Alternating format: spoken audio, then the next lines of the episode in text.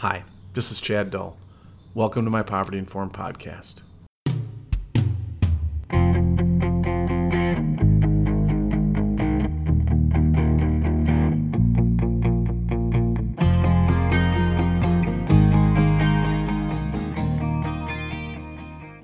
On Friday night, uh, my son, who's 15, and my daughter, who's 18, um, took me to a vigil uh, to honor George Floyd and to uh, support people in our community who were hurting because of events like that and you know and others.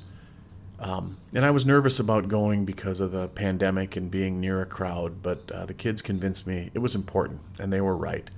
Uh, I went there realizing as a middle aged white guy uh, that mostly my job was to be an ally and to listen.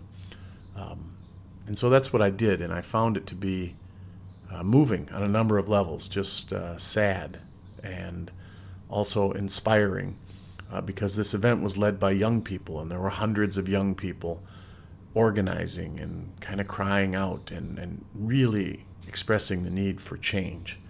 Um, and I think, you know, there's there's power to change. Um, there has to be. And it got me thinking about change and kind of two frames that I've always wrestled with on it. That notion of helping one person at a time, maybe being the best you can do. There's the parable about throwing one starfish back into the ocean at a time, and you've made a difference for that starfish, even if you can't save them all. Versus a perspective of changing policy and changing systems to help large groups of people. Um, and the more veteran I get in my work, I understand the power of that policy side, uh, although I don't want to lose the humanity of that one person at a time piece. So it made me think about something I wrote uh, about that dilemma, about policy uh, in January, and I'd like to share it today. It's called Poverty Informed Practice in Higher Education The Problem with Policy. For the last year or so, I have a habit of using a certain slide when I present to groups. It's something I heard someone say at Amarillo College's Poverty Summit in May of 19, and it stuck with me. The slide says, We must love our students more than we love our policies. As I ask people to get comfortable with uncomfortable realities like our student rates of success, I'm often drawn back to this notion of what do we love more? And if we truly choose to love the people we serve, more than we love our policies and rules, well, what does that mean in practice? I mean, what does that even look like? See, this part of my presentation always gets mixed reactions. There are, of course, nodding heads and smiles as people picture a situation which might have gone differently.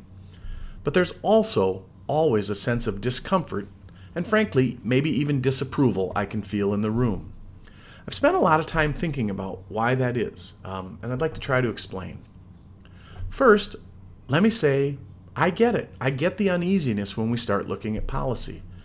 My job is Vice President of Academic Affairs, which means I have responsibility for a large number of policies.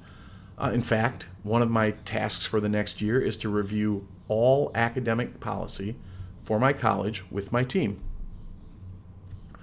Colleges are large, complex organizations, and policy and procedures procedures are needed to keep us open and able to do the work we do. So I think some folks get nervous when I start talking about students versus policy because they think I mean anarchy. But I'm really talking about embracing the gray areas and the difficulties of the work we do. In fact, last October, my colleague Josiah Latante and I had the opportunity to spend a day at the Minnesota State System Office. It was early in my tenure, and we were visiting with our Vice Chancellor. We had a wide ranging discussion and it touched on a number of topics as we kind of oriented to the Minnesota state system, but we were particularly focused on the statewide initiative called Equity 2030. And in the course of that discussion, we talked about reducing and eliminating achievement gaps and the barriers to doing so. And I really can't remember who said it, um, so maybe we'll give credit to Josiah. But eventually, someone said policy was, by design, inequitable. Because policies tried to make blanket rules that treated everyone the same.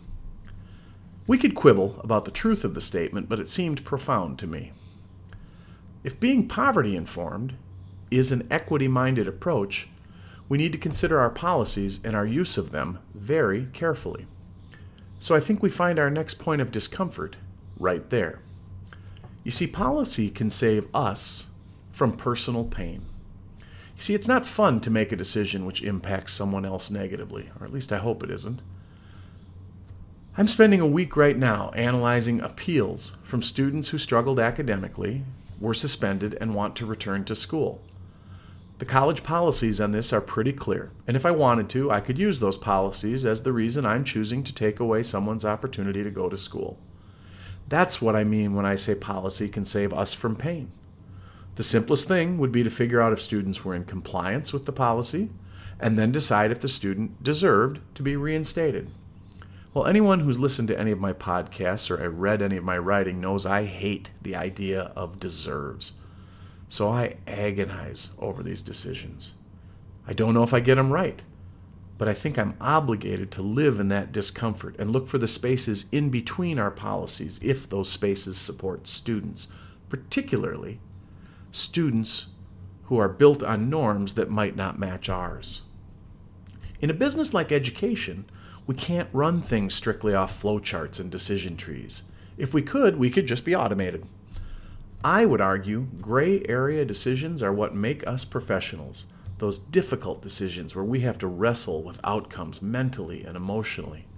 So I think asking people to love students more than policies can make people uncomfortable because owning the consequences of our decisions is difficult.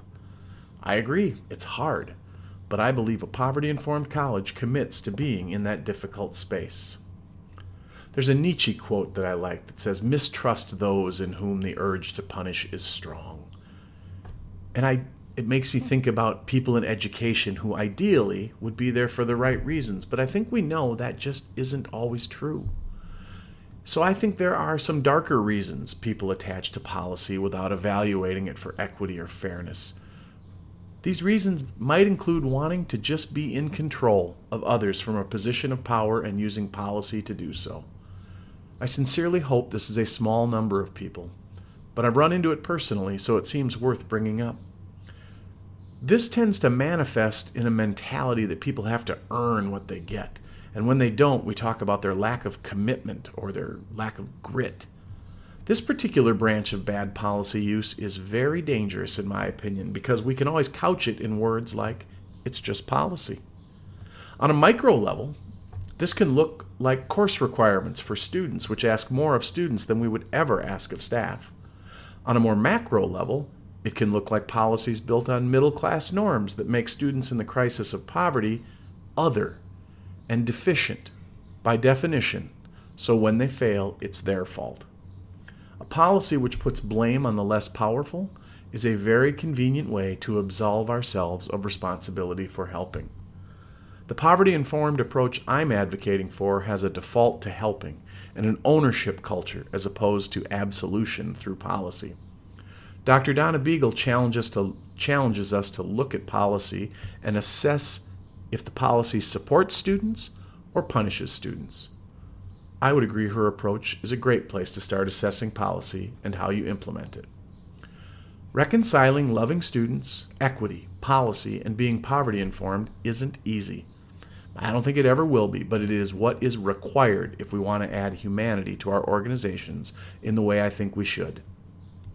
My friends at Amarillo College have a talent for finding a turn of phrase worth envying, uh, and I'll admit a little I do have some envy. But love your students more than you love your policies is just about a perfect summation. It acknowledges the need for norms to run a large, complex organization while challenging us to look at policy through an equity lens. I would say it pushes us to go even further. It not only gives us permission to make exceptions to policy, it challenges us to examine policies and see if they are helping us move where we actually want to go. Policy at a poverty informed college might look very different than what we are used to. In fact, I would expect it to, given our current results. Thinking about the work of building policies like these and living with the exceptions gives me excitement and anxiety at the same time.